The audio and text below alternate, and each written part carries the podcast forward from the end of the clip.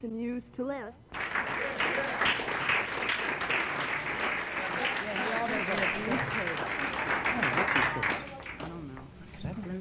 Of course, I was program chair. I belonged outside of the meetings. Uh, I'm an addict. My name is Bill. And uh, first thing I'm going to say, if you can't hear me in the back, come up front. Uh, second thing, you need to do me a favor so I can share. And you got to get up and hug the person beside of you because I need that strength of you.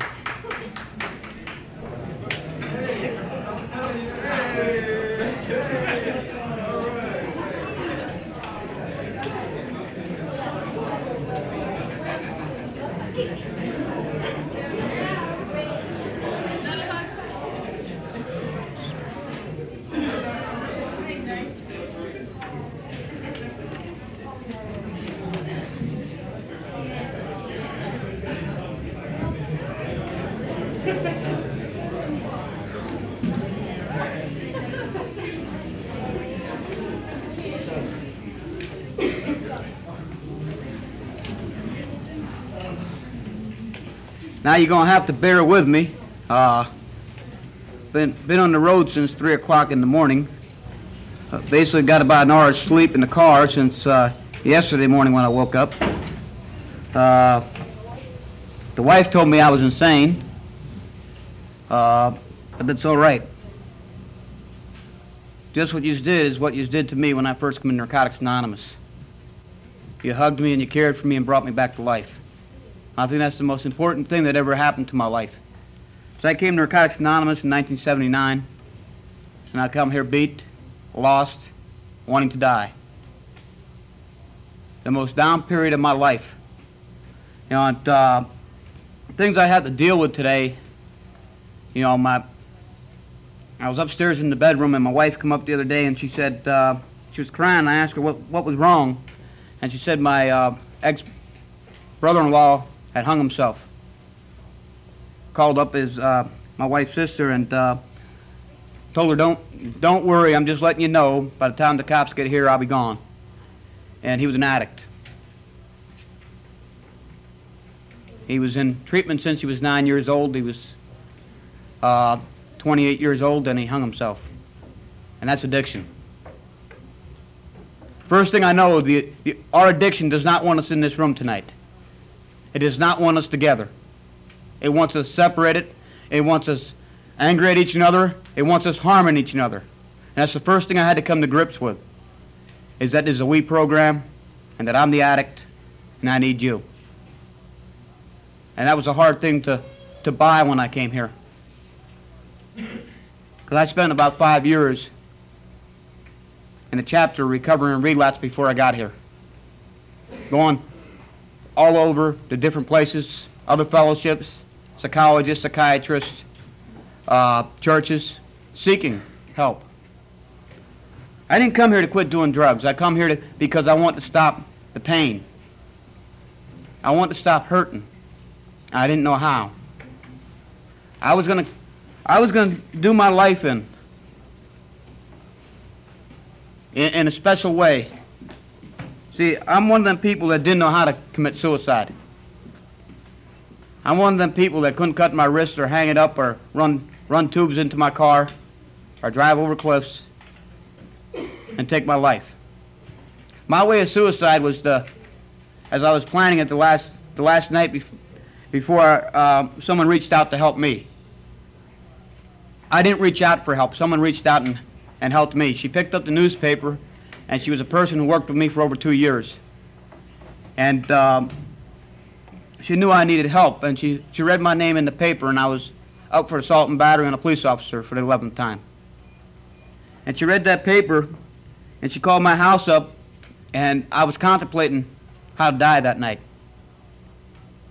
And how I was contemplating how to die was I was getting my weapons ready, and I was going to go up to a bar that I knew that uh, it was a Spanish bar, and I was going to open up. And I was going to take everyone out that night with me. And I was going to get the front page of a newspaper. And it wouldn't have been written up as addiction.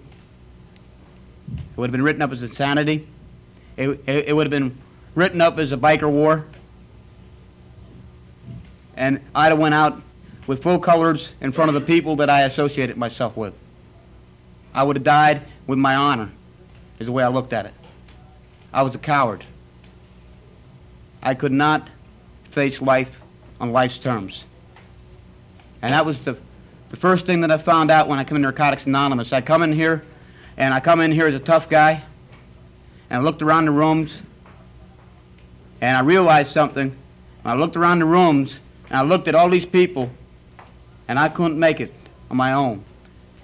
And, and the realization what happened was a spiritual awakening when I realized that these, wimps were, were going to be the people to save my life. They were the people that were going to care for me and teach me. These were the people that I to associate myself with out there. They were the people that I made fun out of, called names, beat on, humiliated. And these were the same people that loved me and cared for me and put their arms around me when I was crying. And that was a humbling effect for me. You know, I start using at the age of five. Uh, I start using because my father was an addict, and he forced me into drinking with him. Our, our uh, basic text talks about alcohol as being a drug. So I start using at the age of five as being my father's drinking partner when he had no one else to drink with at 3, 4 in the morning. I'm one of them abused ch- children. I have five sisters. Uh, we're all abused. I, I, lived in a household that was very unsettled. Uh, and it's always hard to talk about the things that went on in the household. See, because I was taught that you don't share them things with other people. I was afraid of being put away. I was afraid of being locked up as a child. And I was comfortable in the, in the situation that I was living in because I was accustomed to the environment. I was a victim of a victim. And I, it was very painful for me as a child. The pain of addiction was in my life from start. It may not have been mine to start with, it was my father's, but the addiction ran rampant in my family. And the addiction controlled my life right from start. The only thing I knew was addiction till I got here. Active addiction. I knew nothing else. I don't know what a normal lifestyle is. I never did and never seeked it. What I seeked was how not to feel the pain, how not to be my father's punching bag, how not to watch my sis- sisters being sexually molested in his in his black when he was in his blackouts, how not to watch him shooting weapons in my bedroom at my sister and out the window at my mother. And that's my childhood. I always wanted what the next child had. I wanted their parents. I wanted a dad to take me fishing. And that's what I wanted growing up. You know, when we start looking at our inventories and stuff, you know, and, and we start looking for assets, they were very hard to find for me because I had to go back I had to go back to when I was a child. That was very painful.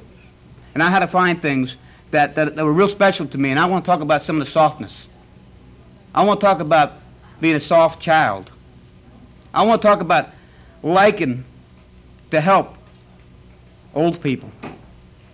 Because them are things I, I used to like to do. Didn't matter. I shoveled people, old ladies' walks that no one wanted to help. Women that couldn't get out of their homes that were afraid of society. And I helped them people. It didn't matter if they paid me or didn't pay me. They didn't have anything to give. But uh, they, they, were, they were cast away from society as like I was. I seeked my own. They were isolated the way I was isolated. And I helped these people. And I found out there was something in me that cared for other people back then. And that was the part I buried with drugs. That was the part that I lost. That was the part my addiction took from me. My, the addiction took from me is when one of them old ladies used to pay me by giving me irises. I don't know if anyone knows what irises is, but I had the nicest garden in the neighborhood. I had 159 different irises. And boys don't go talk that stuff to other boys. Okay? Because of what society says. Well, them are things I like to do. I like to garden. Them are things that the, the addiction took from me. The addiction took from me communicating with other people. The addiction took from me being able to get through school. The addiction took from me was it, it gave me insecurity and I wasn't secure in what I was doing. I had no faith in myself. I had no faith in anyone else.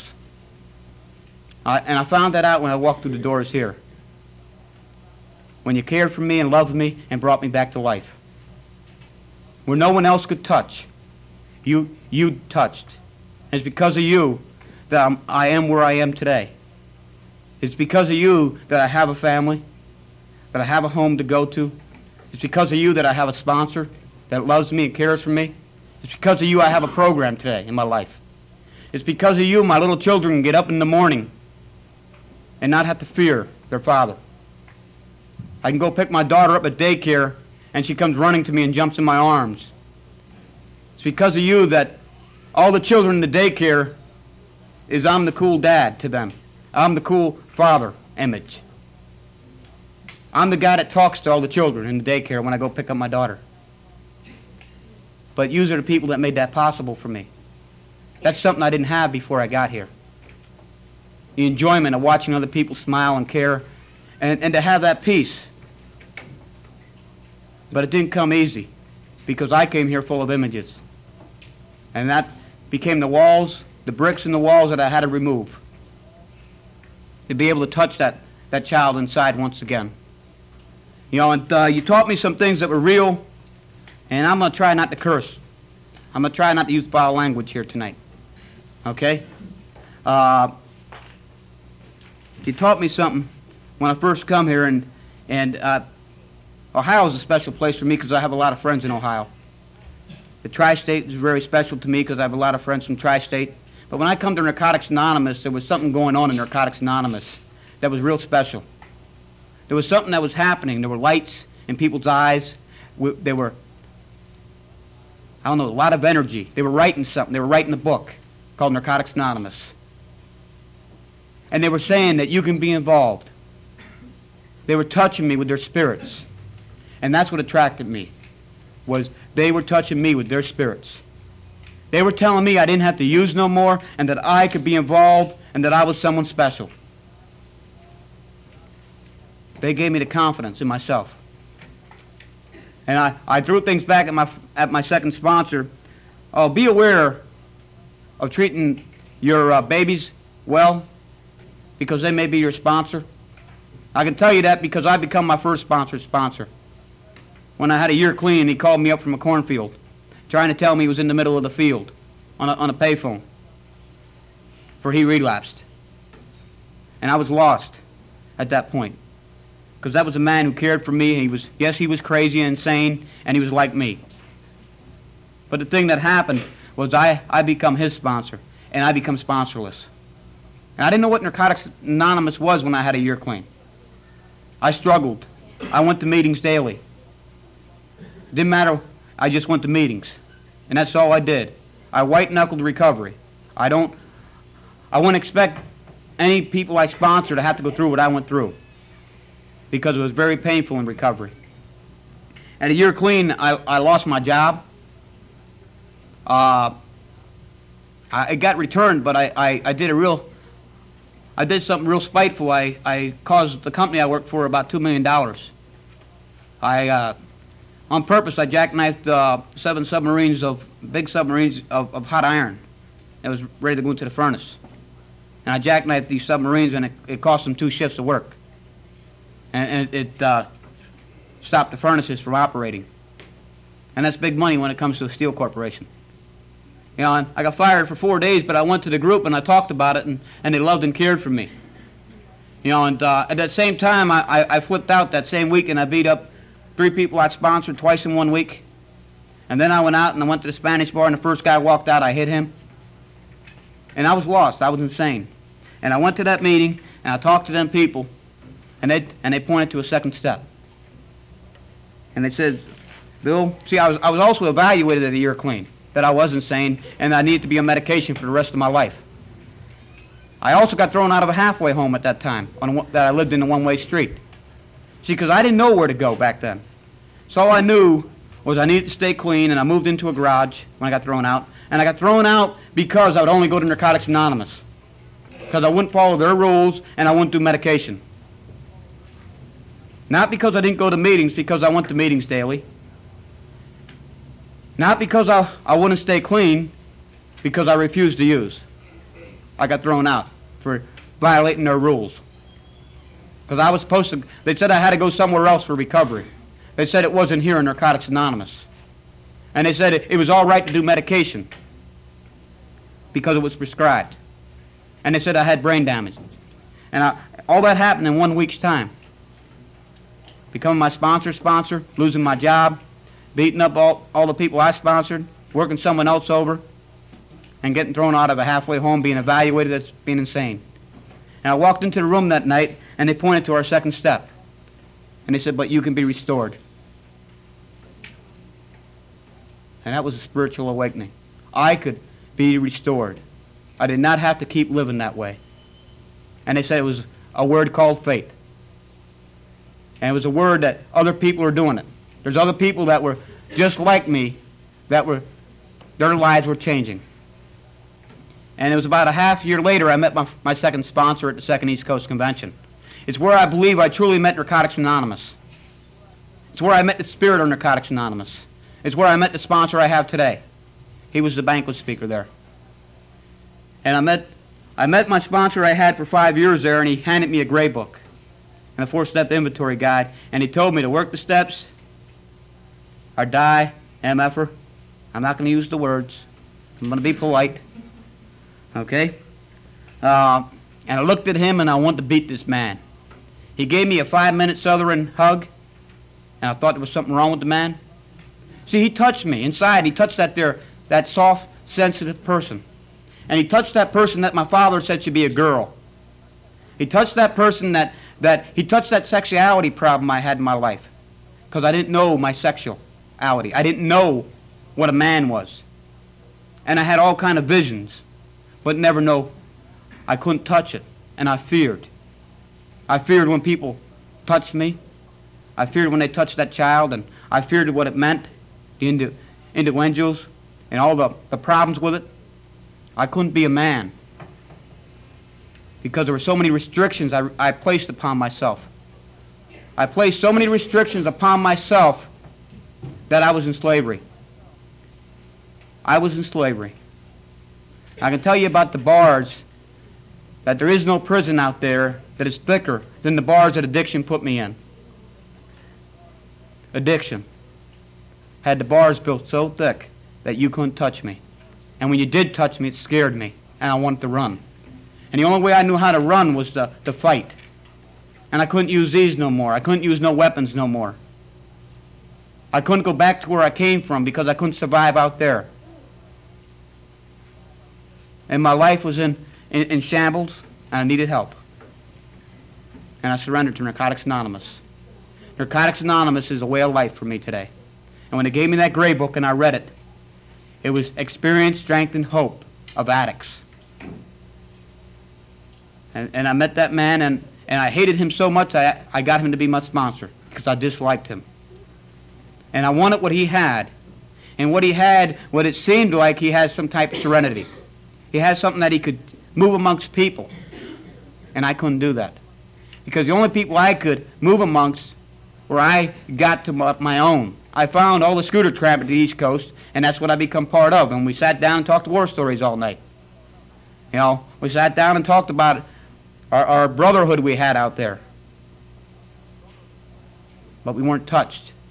What brought us together was our own fear of being amongst these other people. I met a lot of good people there that are part of my life today. See, there's a whole lot of people that were part of that writing of that basic text that became my friends, that are my friends today. There's a whole lot of people that were part of that literature movement that touched me. And they got me involved in service. I was involved in service, yes, but I wasn't involved because I hated serving. I had no gratitude. And I point fingers at what you're not doing.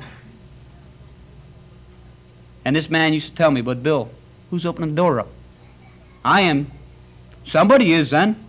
What are you bitching about? Door's open, the coffee's on, the literature's out, and someone's sitting there chairing the meeting. He says, it doesn't matter that it, if it's just you. Somebody's going to come in and you're going to be there for them. See, because I went through a radical stage when I got that gray book. I went home and I, I threw all the other literature that was on the tables in the garbage can. And I, and I left them people know that this is our book. It wasn't approved or anything, but this was our book. And this was our literature. And if you don't like it, we can take care of it. And that one guy had about 10 years from somewhere else, and, and I was ready to take him out. And he went home where he came from. He went back home. And he's getting whatever he's getting where he's getting it from. But addicts started to recover in Allentown, Pennsylvania. Narcotics Anonymous became Narcotics Anonymous through other people. Because at the Second East Coast, what I met was addicts from all over the country at one spot. And I didn't get to go with them, but they came to Warren, Ohio afterwards to go to a literature workshop. They come to participate in Narcotics Anonymous. I had to go home and go back to work. But they touched me at that moment, and, and they gave me something that no one ever gave me before. They touched that inner spirit. And that's what we're talking about, a spiritual program. And that's what we talk with is our spirits. Not our personalities, not our faces. If we could shut off the lights and, and run our voices through, uh, change our voices and not, not hear the personality and just hear the message, you could feel the Spirit. And I've been in meetings where you, I felt the Spirit in the rooms. You gets feel the energy of God's presence, where God has touched me and plenty of others. And that's what's happened to me in Narcotics Anonymous early in my recovery. And it taught me about writing steps. Not me. I'm a ninth grade walkout. Always something negative. Never anything positive. They told me to get a dictionary it told me to define the words and get to know the words that I'm writing about. To separate my ego, my needing to be right all the time. And, and they taught me about that stuff. And they cared for me. You know, and my life become an obsession, a good obsession. I become obsessed and compulsive with Narcotics Anonymous. My life became Narcotics Anonymous as my sponsor shares. My, sh- my sponsor shares he is addiction. He shares that we are addiction. He shares that he is NA. He shares we are NA. And that's what it's about. I don't seek to become social acceptable. I am social acceptable, though, today. They'll mail me their MasterCards and their Visa cards, pre-approved stuff. I'm social acceptable. I'm the guy that I didn't want to become all my life. I became the guy next door that mows the lawn, plays with the children, does a little fishing, the boring life that I didn't want to become because I seek the, the excitement, the night lights. I was a light, uh, a night freak, a light freak, whatever you want to call it. That was me. Running around out there all scattered brained, not being able to grasp one of my thoughts because they were all always out there somewhere somewhere else, but never here. I'm the guy that, that went from Allentown, Pennsylvania to wherever I ended up, and guess what? Every time I got there, I was stuck with myself. I didn't get away. I couldn't run away from that mirror. That's myself. When I went to New Orleans in 76, trying to escape, trying to find a new life, I woke up uh, out there on Lake Pontchartrain on a house on stilts, feeling miserable, hating myself, and not knowing how to get out of it. Nothing changed. I looked around and different faces, but the same personalities I was attached to. Same type of people I left were there with me. Same environment. I didn't get away from it. And that happened throughout my life. Always one catastrophe after another.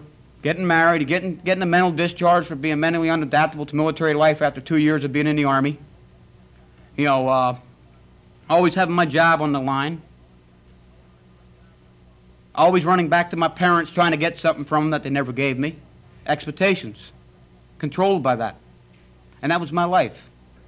And then here you taught me how to detach from all that. You taught me how to detach from my parents and not expect from them. because they don't have it to give. They don't have that love and care and compassion, that touch that you taught me. They don't have it to give me. They're victims of victims. And I had to come to understand that. I had to come to love them for who they are. But first I had to come to love myself and to love you. And to love you because you are who you are. You're addicts. I love you because you're addicts. Not because of anything else. Because you're addicts. And you're very special. You're special to sit through here a whole day in a service committee and, and love each other and care for each other and not get into a free-for-all. And be able to share our, our opinions, our, our lack of opinions, our ideals, and still care for each other afterwards. And be part of something special carrying a message of hope to the addict who still suffers. And that's the most, most important thing outside of staying clean for me is carrying the message and what I'm doing to do it.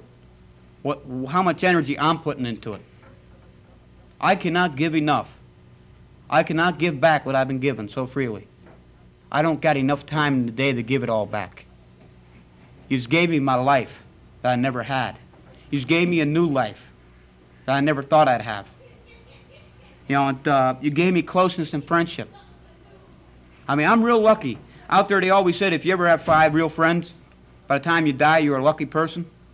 I consider myself to have I don't know how many people are in Narcotics Anonymous today, but I know there's a few hundred thousand of us, and I consider you all my friends. I sleep in your homes. You sleep in my home. You don't expect anything out of me, and I don't expect anything out of you. And you care for me. And, and that was not to be expected from a person like me. See, I had a problem with God when I come here. I've always believed in God. Let's get that straight. But it was a problem with God. He had too much control and I wanted it. And that's been my problem all my life. That man, wherever he was at, was controlling me. And you know, I used to vision God. I used to vision God as this here big fat guy up there with a bald head and a little fat son. And they're always, he'd pick you up and he'd look at, the kid would pick me up and look at me and his dad would tell him, put him down, don't hurt him. And that's what I envisioned God as. And his son. And I used to get angry.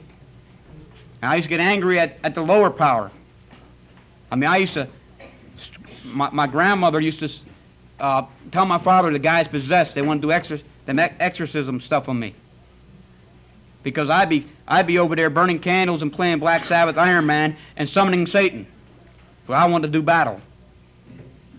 I wanted to have both domains. I wanted to control the earth. And that's what I seeked in life. Control power, prestige. And I didn't get any of it. I was humbled and brought to my knees by the disease of addiction. And the recovery from the disease of addiction is bringing me back up. You reached down and you pulled me out. And I like being in the trenches. I like being with newcomers. I think the newcomers are the most important person in our rooms, and the basic text shares that. You know, we're talking about um, the last to be lost is the dilemma uh, of, of being an addict, the stigma, and that is. A couple couple weeks ago, I was uh, I got this uh, certified letter, and and I'm I mean I'm screwing my mind. What did I do wrong? You know, I'm, I'm I, I couldn't figure anything out, and then I had to talk myself into go to pick this thing up. I went down and I signed for the thing, and they gave it to me. I opened it up, and it was something about my my pension plan. And I ripped it up and I was ready to call up the Bethlehem Steel and say, what the hell are you people doing sending this certified? I realized it was my addiction. It was the fear. Because that's the way I've been all my life. Afraid of picking up things like that. Because I've always done something wrong before. It's weird not having done anything wrong and having to go pick up stuff like that. It was weird going back to court at six month clean and pleading guilty to a case that could have beat, a case that could have made me rich for that last assault and battery on a police officer. It was strange going back and, and there at six month clean and surrendering. And tell him, when, when the judge says, uh, Mr. Allen, how do you plead? And I said, guilty, and my lawyer threw up his briefcase and says, what are you doing? We got this one in the bag. You're a rich man. I said, I don't care. And then the, the, judge, they had a little talk, and then he started saying, well, we'll have a pre-sentence investigation. I said, you got a choice today. You're either sending me over to the joint or you letting me walk out of here? I don't have time for this. I need to get on with my life. And, and then he took my lawyer and the, the officer and the, the prosecutor in the back room, and they come out, and they said, you got a year ARD. That was the first offense I've ever had. I got a year ARD. And that was from 1972 to 1979, a spree of criminal life, of always going back to court, always going to prison, always being locked up somewhere. And he said, you got a year ARD. And, he, and, and I looked at him, and I was stunned. And he says, we cannot do anything for you by putting you back in prison. We would harm you. You're doing what we wanted you to do all your life, and that's change. That's rehabilitate yourself. That's become a productive member of society. And that's getting honest. And that's what it's about, is getting honest with one's own self and that God and my sponsor. Coming to grips with that so I can be honest with you. So I can come together with you and share that, that loving, caring person inside. Not what I am in, in, in a conference at WSC, not the, the person I become when I'm in a political arena, but the person as that one-on-one level of, of addicts sharing. That's what it's about, touching each other spiritually, coming together with that, doing the inventories, and coming to, to be able to have God take, show me them defects so I can have the willingness and for Him to take them from me, and have Him remove the shortcomings, the actions of my character defects from me. You know, and the, I think the most spiritual thing that ever happened to me is when I went to see my father one day, and I didn't know when time the time was going to come to make amends to him, for I had had to make amends for him. First, I had to forgive him for what he did to me. I didn't have to ask. He didn't have to ask me for it. I had to come to that forgiveness for him. And I went up to see him one day, and I, my wife and I walked in, and I looked at him, and I saw him for what he was, an addict. And it's the first time I could see him as an addict, drunken out of his mind. And I looked at him, I said, Dad, you pick another beer up, I'm walking out. You don't want to see me today. And he picked that beer up, and I walked out. And I walked around the house, and he come behind me. And I turned around, and I come to tears, and I hugged him. And I asked him for forgiveness for what I had done to him all these years, and trying to harm him and hurt him. And I had to do the same with my mother for abandoning my five sisters and me in a house when we needed her most, and she moved in with her boyfriend. But I had to ask her for forgiveness for what I had done to her, trying to harm her. Because I was the person blaming the world for what I had become. And I was the person trying to harm them all the time and do things to them. And it was hurting me and was trapping me in self. And I was in prison. And I had to let go of that, that prison I had put myself into. I had to ask for forgiveness. I had to humble myself and throw all that there shit away. And all that stuff that I had trapped in my mind. All that stuff saying what they did to me. And looking for that. And then justifying my behavior. I had to ask for forgiveness from a lot. I had to ask society for forgiveness. And how I ask them for forgiveness is not by doing the things I used to do and changing. Paying my bills on time. Not seeking to get over when it's easy to get over at times. It's simple to get over. It's hard not to get over, not to, to use that ability to get over. To become honest when you, when you can see it. When it's, when it's so easier and softer sometimes to lie. A little white lie won't hurt. But it hurts me because one lie becomes another lie. And it becomes another lie. And then I'm the one trapped. And I'm the one that can't come out of the darkness into the light then. I'm the one that can't survive in the light. And the truth has to be able to stand in the light. The darkness, the lie cannot. And yes, I'm a revolutionist today. Revolutionist is, is in times of universal deceit, telling the truth is a revolutionist act. So that makes me a revolutionist and happy to be one. I'm trying to be part of a change in society. As my sponsor said, we can change the world with the power of love and the power of staying clean and carrying the message of hope. Because we touch as many people as we touch using clean. And imagine how many people that is. Imagine how much power of love is rubbing off onto other people. Imagine the addicts that are staying clean today throughout the world. And we're in a growing fellowship in Narcotics Anonymous. And I'm going to be a rebel riser, rouser, but I ain't going to be a political rouser today. I'm going to be a rebel rouser of carrying the message of hope and inspiring excitement in other people. Because we belong in Moscow. We belong throughout every third world country in the world. Wherever there's addicts using, we belong there carrying a message of hope to them. And that's our job. And I got to look at what is my job? What, what do I owe? How much is this recovery worth? What am I willing to give for it? How much time am I willing to sacrifice? And it's not a sacrifice.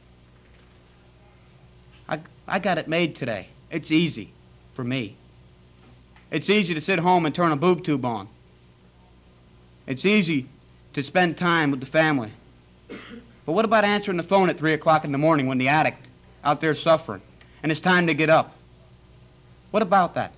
What about having to go out and pick, pick an addict up in, in the gallery somewhere?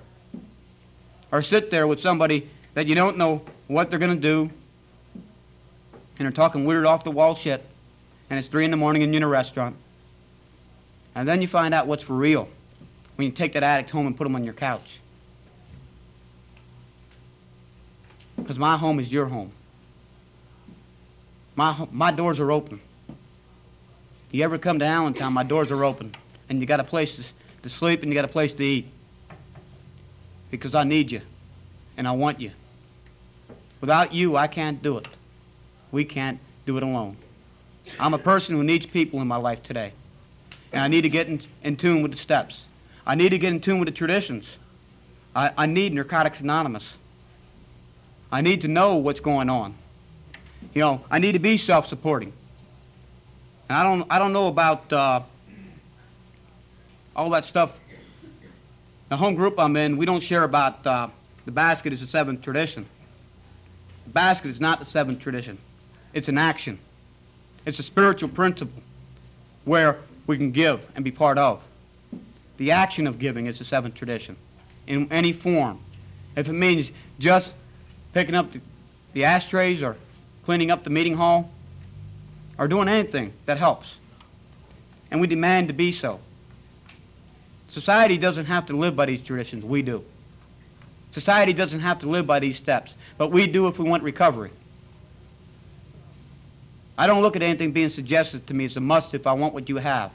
And it shares that in the preamble. If I want what you have, I'll, I will do and follow the principles that, that you have done before me. I will go to any length to receive it. And that's what Narcotics Anonymous is about for me. I believe in service.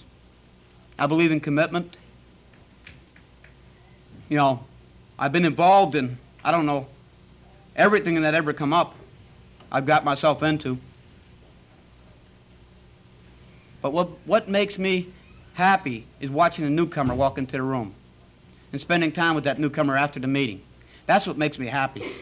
I don't care about all the service that I've been involved in. It's that newcomer, that most important person, that makes me happy. It's that newcomer. It's rising above the personalities to work with someone that I may not like their personality, but work with that person to help a newcomer. That's what it's about. Rising above that sickness inside. It's rising above my own personality. It's rising above everyone else's in the rooms and becoming one unit, becoming part of. And that's what Narcotics Anonymous has done for me. It's helping me. It's helping me come to know me. It's helping me come to know God. And God is important. Because you taught me about God here. You taught me about the love of God, the touching of God. You taught me so much that I can't give it back in, in words. The only thing I can do is share it whenever I'm with you, wherever we're together at. for riding down the highway or for flying in the air, you know, and the speaker that was supposed to be here tonight, him and I spent a week, I mean, a, a, a flight uh, in June. No, it wasn't June. It was last March. No, yeah, March. Uh, we flew back from L.A. together. I was, my flight was held up from 11 o'clock that morning to 11 o'clock that night. And I had to change flights, fly home in a blizzard.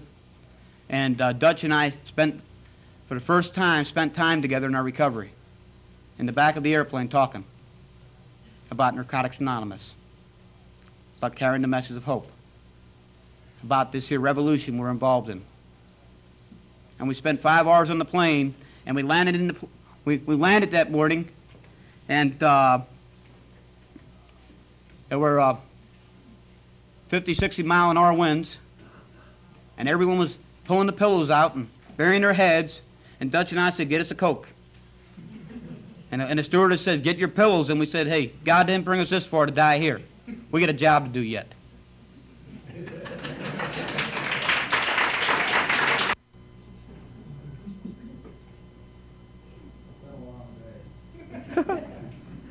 And that job we had to do was carry the message of hope. And that job we had to do was get in touch with faith and believe in God, believe in the power of you people.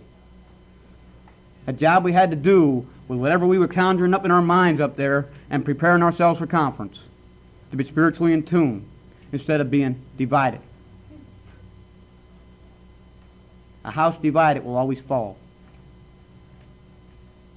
A house united will always rise to the top.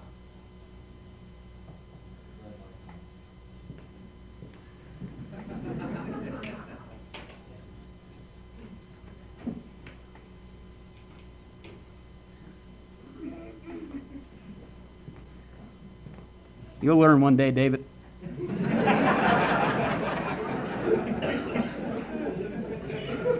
Now, them were special things to me, special moments. And they're moments that no one can take from me. They'll always be there. You know what I want to be? My dreams? I don't know if you ever dream about dying. But when I die, I know I want to be an old man. I know I want to be able to look back over my life, and I don't want to have to say I didn't do what I want to do. I want to say, thank you, God, take me home. I had enough. I want to be set free. I want to be able to enjoy, as Joe Gribbett, Gribbett I can't pronounce the last name, from Jersey, who, who come to Warren, Ohio, who died clean from a heart attack at 38 years old, who come to Warren, Ohio to be part of the writing of the basic text, to be part of the Spirit. I want to see 200, like was at his, his wake. I never witnessed a wake where there was 200 people at it and everyone was happy.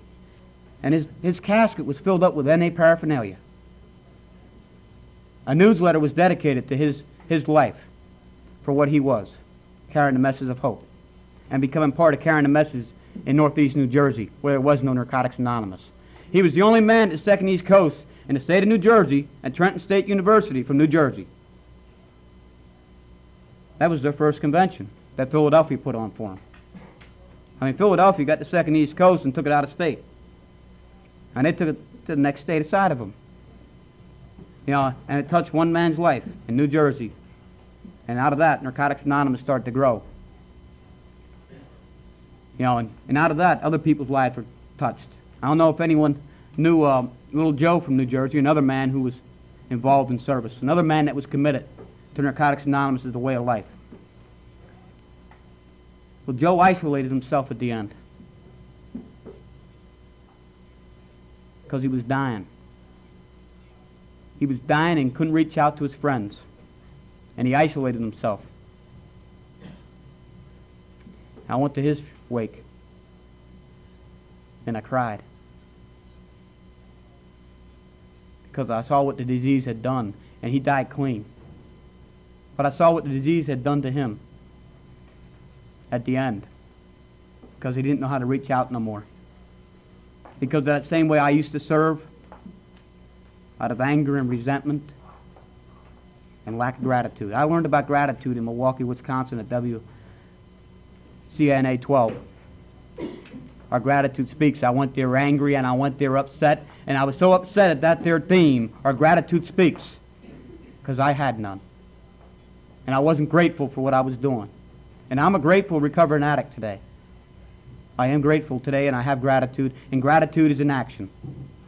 But what I used to do is look to see what you were doing, and if you weren't doing it, I got upset. And I stopped looking to see what you were doing and start to look at what I'm doing. And the gratitude started to come out, and it started to spread.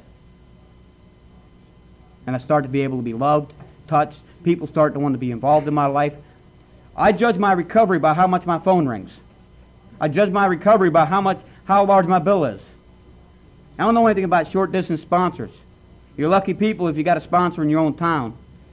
Okay? My sponsor still lives a thousand miles away from me. I, I, I think I'd be confused if I had a local sponsor. I think it would mess me up, have it be able to walk down to his door and walk in. Because I'm, one of the addicts that had to reach out, and I like that today. I like talking to my, my sponsor on the phone for hours. I like meeting them at different places in the country and sharing with them. It, it makes me grateful to, to have that sponsor I have. That takes time out for me. And sponsorship is important. If you don't have one, find one. If you don't have a home group, find one. Go to every group contest and sit in and see if you like it. Find a group that fits you. Don't just join a group because someone says join a group.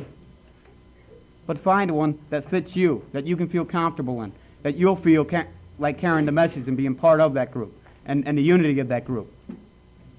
Find a group that you can sit in and your anonymity is not violated because of personalities. Find a group where, where you feel like you're part of. And that's what I did. I found the group that I'm part of. I found the group that I can sit in and be part of, and people respect me, and I respect them for their thoughts. And I couldn't do that before. I found a family, and my family is right here. My family is you. You are my family. You're my brothers and sisters. And that's the important thing. I don't have to have a blood family because I found that family. And that's the important part. I found something that's worthwhile for me. I'm detaching from where I work. You know, they're trying to take my workman's comp from me, and it doesn't matter. It doesn't matter.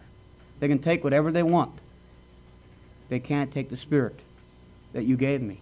They can't take my, my, my children's smiles. They can't take my wife's smile. They can't take my friends from me. So they can have my house, they can have my money, they can have my car, but I still got me. And I still got you. And I still can get down to basics, because that's what it's about, basics. Getting involved, learning how to write, learning how to share, learning how to call and reach out. That's what it's about for me. I don't know what it's about for anyone else, but I know what it's about for me, and that's what I can share about. I can share what Narcotics Anonymous is to me. It's my perception. It's no one else's. Others may perceive it like I do. Others may touch me with their spirits. Like my sponsor shares, he sees a lot of lights out there, and they're all glowing. And the lights are your eyes, and they're shining back. They touched me today. They made me feel part of this room. Uh, when I walked in that door, I felt that I was at home. When I walked into Mac's house this morning, I felt I was home. There was a guy from Florida that I met when he first was driving a bicycle to Miami Beach.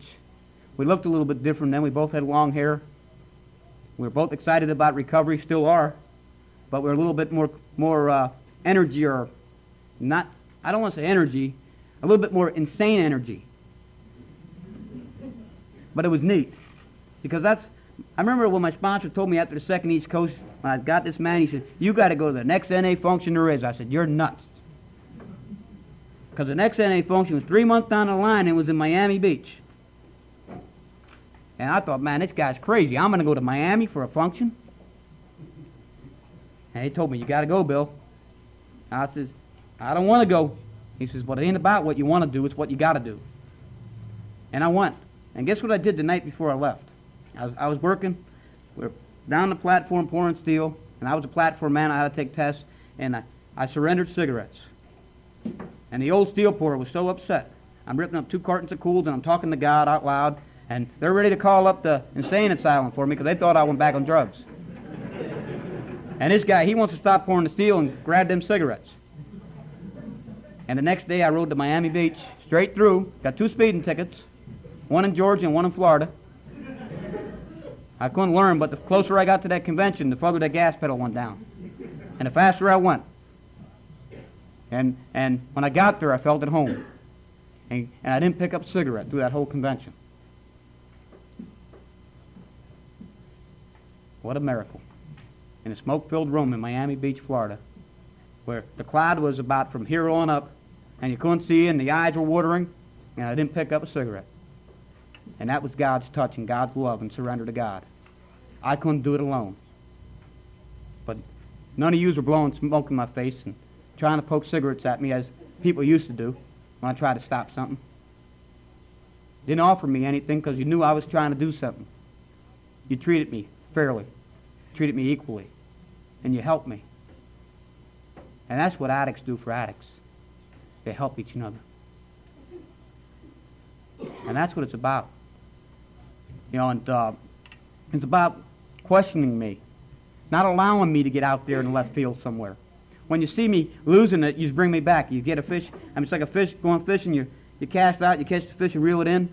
When I'm out there, you cast out and you reel me in, and tell me what I need to hear. You're my eyes, you're my ears. And I learned that in the basic text of recovery. He wrote it for me, and it made sense. He taught me about more to be revealed. He taught me about just for today, getting down on my knees and praying. He taught me about that there meditation. Taught me about 12-step work. Oh, there ain't no 13 step. Did you know that? It's called not living steps. That's what it is. You just haven't got there yet. The 13th step is the first tradition. There are 24 spiritual principles. The 12th step just flows right on in. That's all it does. Becomes part of the unity. Our unity. And what is our unity? Our language. We're addicts. Our unity is, is coming together, sharing with each other. We know what we're talking about when we're talking about doing an inventory, as my sponsor shared. We ain't talking about going down the basement and checking to see what we have down there. We're talking about going down the basement, yeah, in here. But we know that. That's our unity. Our unity is sharing with each other and touching each other. We know what we're talking about when we say we're clean. We know what we're talking about when we're talking about recovery. We're not talking about no hospital bed where they just did an operation on us. We know what it's about. We know what it's about when we're talking about living, living in the solution, in, in the miracle. We know what, it, what we're talking about. When someone says you got to make amends, we know what we're talking about. We know what we're talking about when someone says, look in the mirror, Bill. We know what we're talking about when someone's called your sponsor. We're not talking about the guy that's paying for us to, to get our car in the race. We know all that stuff. That's our unity. We know what we're talking about when we're our unity when we're sitting in a group conscience at two in the morning, and we all got to go to work the next morning. But we know a job got to be done to make sure that door is open for the next addict. We know that stuff, and that's our unity. Our unity is our common welfare, and what is our common welfare? And that's carrying the message of hope, making sure the rooms are available for the next person. Our common welfare is that we're staying clean and finding recovery together. And that's what it's about for me today. What's about for me is coming to know you and for you coming to know me and sharing that, that peace that I found in you back with you. And that's what it's about for me. And uh, I'm gonna let you I'm gonna let you go right now and have a good time. And I'm gonna ask you to hug each other again before we close. And I'm gonna thank you for allowing me to share. And I love you and thank you.